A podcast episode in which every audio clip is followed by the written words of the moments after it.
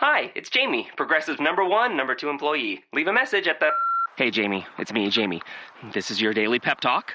I know it's been rough going ever since people found out about your a cappella group, Mad Harmony, but you will bounce back.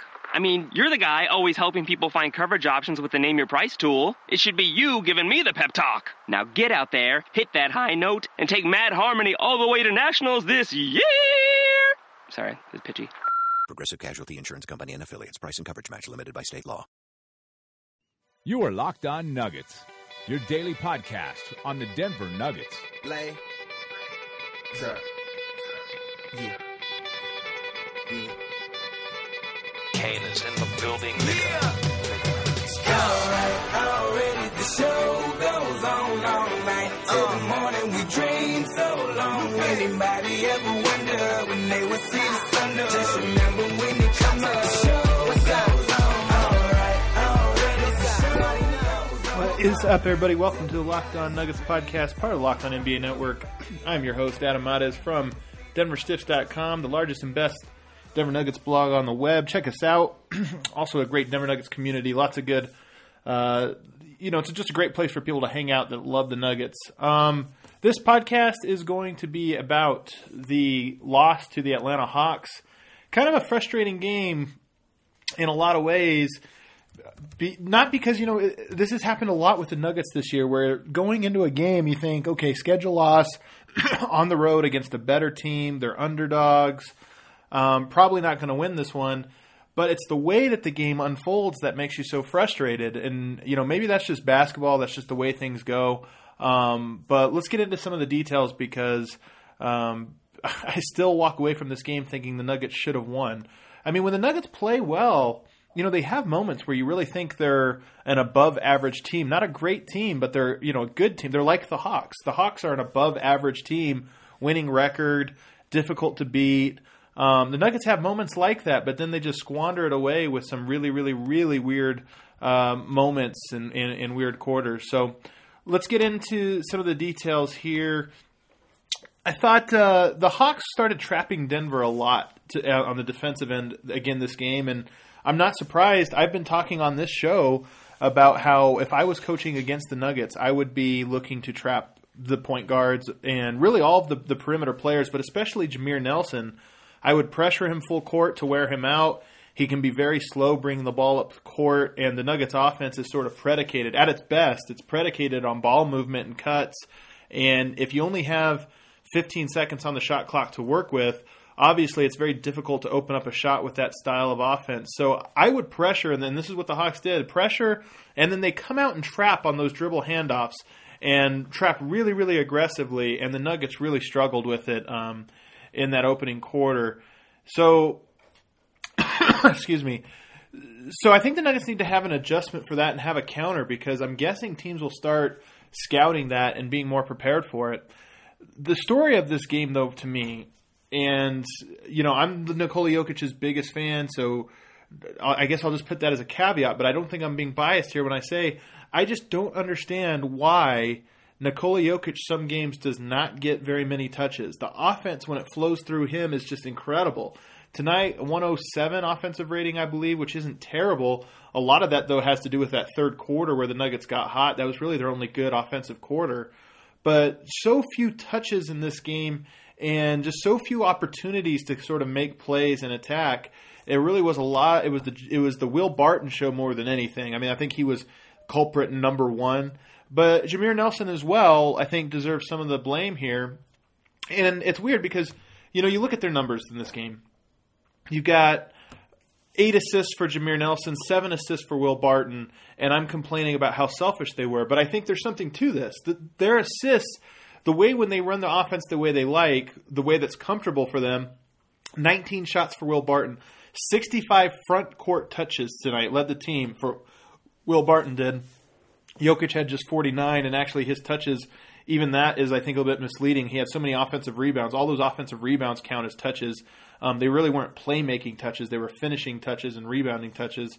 But Will Barton, 65 touches in this game. I would guess that's probably up there with his high for the season. 19 field goal attempts, seven assists, only 17 points. So he took 19 shots to get 17 points. And the offense flowed through Barton today. It flew, flowed through Barton and Jameer Nelson, and I think that's what you get when you flow the offense through those two guys. They can put up some numbers, they can put up some stats, but it's just not an effective offensive rhythm for the team, especially Nikola Jokic is so good. The the best part of this entire game was the start of the fourth quarter where the Nuggets went with the lineup that I love so much: Jokic, Juancho Hernangomez. They had Darrell Arthur in there, Gary Harris, and Jamal Murray. And what I like about that lineup is those are all guys that will defer to Nikola Jokic. Jameer Nelson, Will Barton, and Wilson Chandler, who Wilson Chandler I think is his ideal role is kind of a sixth man because he likes to isolate so much. Um, and so I kind of understand it a little bit better for him. But those three guys don't really defer to Jokic every time. In fact, they don't. I would say they defer to him. It's so inconsistent about when they do defer to him that it can be really frustrating. So the fourth quarter, they open it up, going to that good lineup, and the offense is flowing. Now the offense actually should have even done better than it did. They had wide open shots on every single possession down. There was only one possession in about a five minute stretch that they took a shot I didn't like, and it was Darrell Arthur, who can be a bit of a chucker. He's he's got a quick trigger, but he he dribbled the ball for no reason, kind of to the baseline, and then took kind of a fall away with two defenders on him. Don't know why he did that, but you know it was one play out of about ten, I would say, that the Nuggets got great, great, great shots on. So. Um, some other notes. I thought Murray once again was really pressuring hard uh, pressuring the ball handler ball handler very hard, and he got blown by. Schroeder's one of the fastest guys in all the NBA, or one of the quickest guys, I should say. But I like, I just like Jamal, Jamal Murray's mentality of trying to play all the way up on. A lot of the guys on this team will just sag off when a guy kind of pulls the ball back out to reset. They'll kind of sag off and just catch their breath themselves. But Murray doesn't do that. He really pressures guys to speed up. And at the moment, I don't think it's very effective but I think it's something that he can continue to work on, and as his confidence and, and timing and everything gets better, he's going to be very effective because that's anybody that's played basketball knows you run a, you run something on the offensive end for 10 seconds, you don't get anything, you try to reset. It's so annoying when there's a pesky defender pressuring you and not really letting you catch your breath and see the court and kind of reset the offense. So I like what Murray's doing, uh, even though I don't think it's necessarily very effective right now the Nuggets got mid ranged in this game, and they get mid ranged a lot. And what I mean, if you look at the shot chart for the the Hawks, there was a lot of shots in that like 16 foot range. And it made me look online, and the Nuggets are actually they allow the most field goal attempts from that 15 to 19 foot area, and they have the eighth best or the eighth worst, I should say, opponent percentage, meaning teams shoot a lot of shots from that zone and they make a lot of shots. And I think a lot of that has to do with the way the Nuggets drop so deep on that pick and roll, how horrible the guards are at fighting across. But in that first quarter, especially, Schroeder just came off of screens and did pull up jumpers. He had 12 points in the first quarter alone. Uh, should have had 14. He missed kind of an easy layup. But uh, 10 of those 12 shots came on just pull up jumpers right off of the pick and roll where he knew nobody was going to step up and he knew that the defender on the screen was going to get caught. So it's kind of something to keep an eye on traditionally you would say you want your opponent shooting those types of shots. So in, in one regard, I think it's okay, but they're also the worst team in the NBA, I believe the worst team, or the third worst team, actually, I think I have it written down, at defending the roll man on the pick and roll. What that tells me is they get caught a lot in in between zones. They get caught a lot in, you know, if they come around that, that free throw line and pull up and score, okay, maybe you live with it. But if if the guy takes another step in, well, then that's when Jokic steps up, and then the lob comes up, and the finish is a dunk. So I think the Nuggets. I mean, it just points again to this pick and roll defense that I've been hammering on. I don't want to be boring and repetitive and talk about the same stuff, but it was something. Uh, it was something that was really happening in the first half. Now Malone talked after the game. He had a really great quote about how it was his game plan. He kind of took some of the burden on. I'll read it just right here. He said, "I owned it. They were executing the game plan that I put in, so I owned it. I said." my game plan sucks. Let's be more aggressive. Let's get them out of their heels, out on their heels. And the players responded. If you want to go back into a game, you just can't sit there and wait for it to happen. Sometimes you have to be the cause of that change. I thought by being aggressive in our pick and roll defense, that allowed us to get going and give us an aggressive swagger that really helped out. Now, here's what I'll say about that. The Nuggets in their their pick and roll defense are so bad that it's kind of a conservative style of defense anyway to begin with. But if you're going to uh, if you're going to be bad at pick and roll defense, you might as well play for steals. The thing about trapping and hedging pick and rolls and trying to play passing lanes is that you give up easy shots. But the Nuggets are giving up easy shots anyway. They're just not getting any turnovers. In the first half, they had zero turnovers, or I'm sorry, they had zero steals. Let me see how many turnovers they had. They had the Atlanta Hawks had one turnover. It was it must have been a dead ball turnover because it wasn't a, a steal. So it, it kind of tells you like if the Nuggets are going to be bad at pick and roll defense, you might as well be bad and aggressive. That way, you're going to allow the same amount of points, but maybe you get two or three steals and a half, and that turns into six points, um, which is at least slightly better. So the Nuggets did switch it up, and that was a part of the reason why I think they got back into the game. Although I think a bigger part again was that fourth quarter when they finally went and played through Jokic. Jokic, I mean, by the way, Jokic, 18 points, 15 rebounds, three assists. Phenomenal game for a guy that I felt never really got to get in a rhythm on offense, mainly because he wasn't getting the ball in his spots and, and allowed to kind of run his dribble pitch game. Uh, partly because of fouls. The return of foul Jokic is unfortunately back. I hope it's not a trend. I hope it's just for a short term. But frustration, frustration foul Jokic was back as well. Let's fast forward to past that first stretch because of the fourth quarter, because I talked about how great it was. And look, Malone even said after the game, this is the future of the team, and I just love that. Gary Harris, Nikola Jokic, Jamal Murray, Juancho Hernangomez, it's a big part of who we are. I love that idea because those are the four guys that, to me, that's who I'm most excited about for this team. that's who I think all four work really, really well together.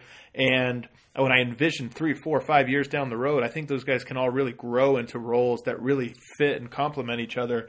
So I was excited to say that. Unfortunately, with four minutes left in the game, he did bring back. Well, first he brought back Will Barton, and then he for Juancho, and then he brought back. Uh, he brought back um, Jameer Nelson. Sorry, drawing a blank. Probably blocked it out of my memory because I didn't want to think about it. And uh, at that point, the Nuggets kind of just blew it. I mean, all the momentum that they had kind of waned. And again, I think Jameer is sort of. I talked this last this last episode about how I think Jameer should start, and I stand by it. I still think he should be the starter. I said I don't think he should increase his minutes.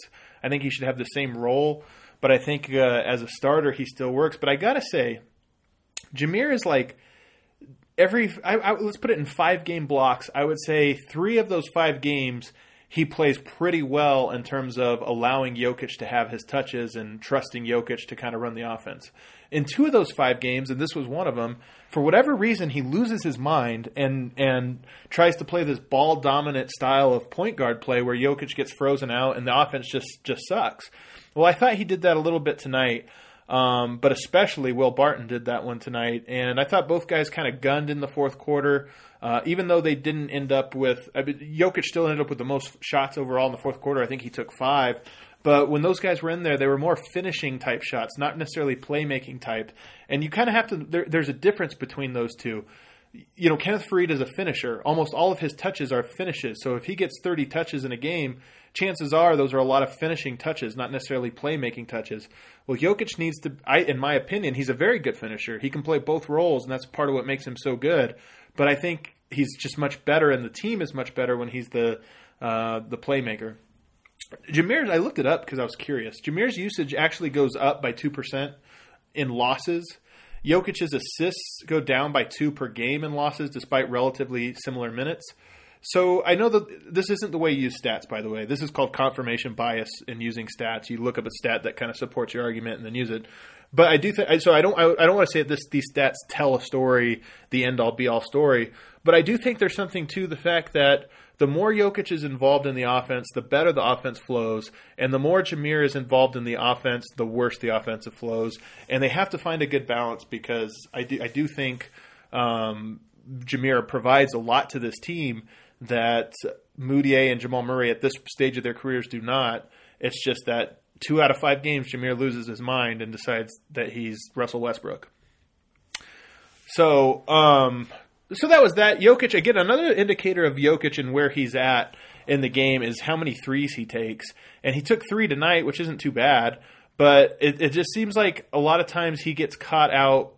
You know, where again he's a finisher. The ball's not playing through him. When he's doing his dribble pitches, it's rare that he finds himself open on the three point line. But when he's kind of standing around watching other guys pound the air out of the basketball, a lot of times he just becomes a floor spacer, and that happened, I thought, a lot tonight. Will Barton, six of nineteen. Jameer Nelson, two of eight. I mean, that's your eight. Eight. What is that? Eight of twenty-seven. That's a oof. Eight of twenty-seven from your two guys that quote unquote were the players of the game. That's uh, that's pretty rough. But again, it's important not to get too high, not to get too low on a young team. As much as it was frustrating the way this game played out, this was a game that the Nuggets were expected to lose. I know there's no excuses, but you can't get too beat up over it. It's on to the next one. They've got the Knicks coming up at Madison Square Garden. Should be lots and lots of fun. Porzingis versus Jokic. Uh, should be a really fun game and a fun matchup. So we'll look forward to that one. All right, guys, that's it for today. We'll see everybody tomorrow.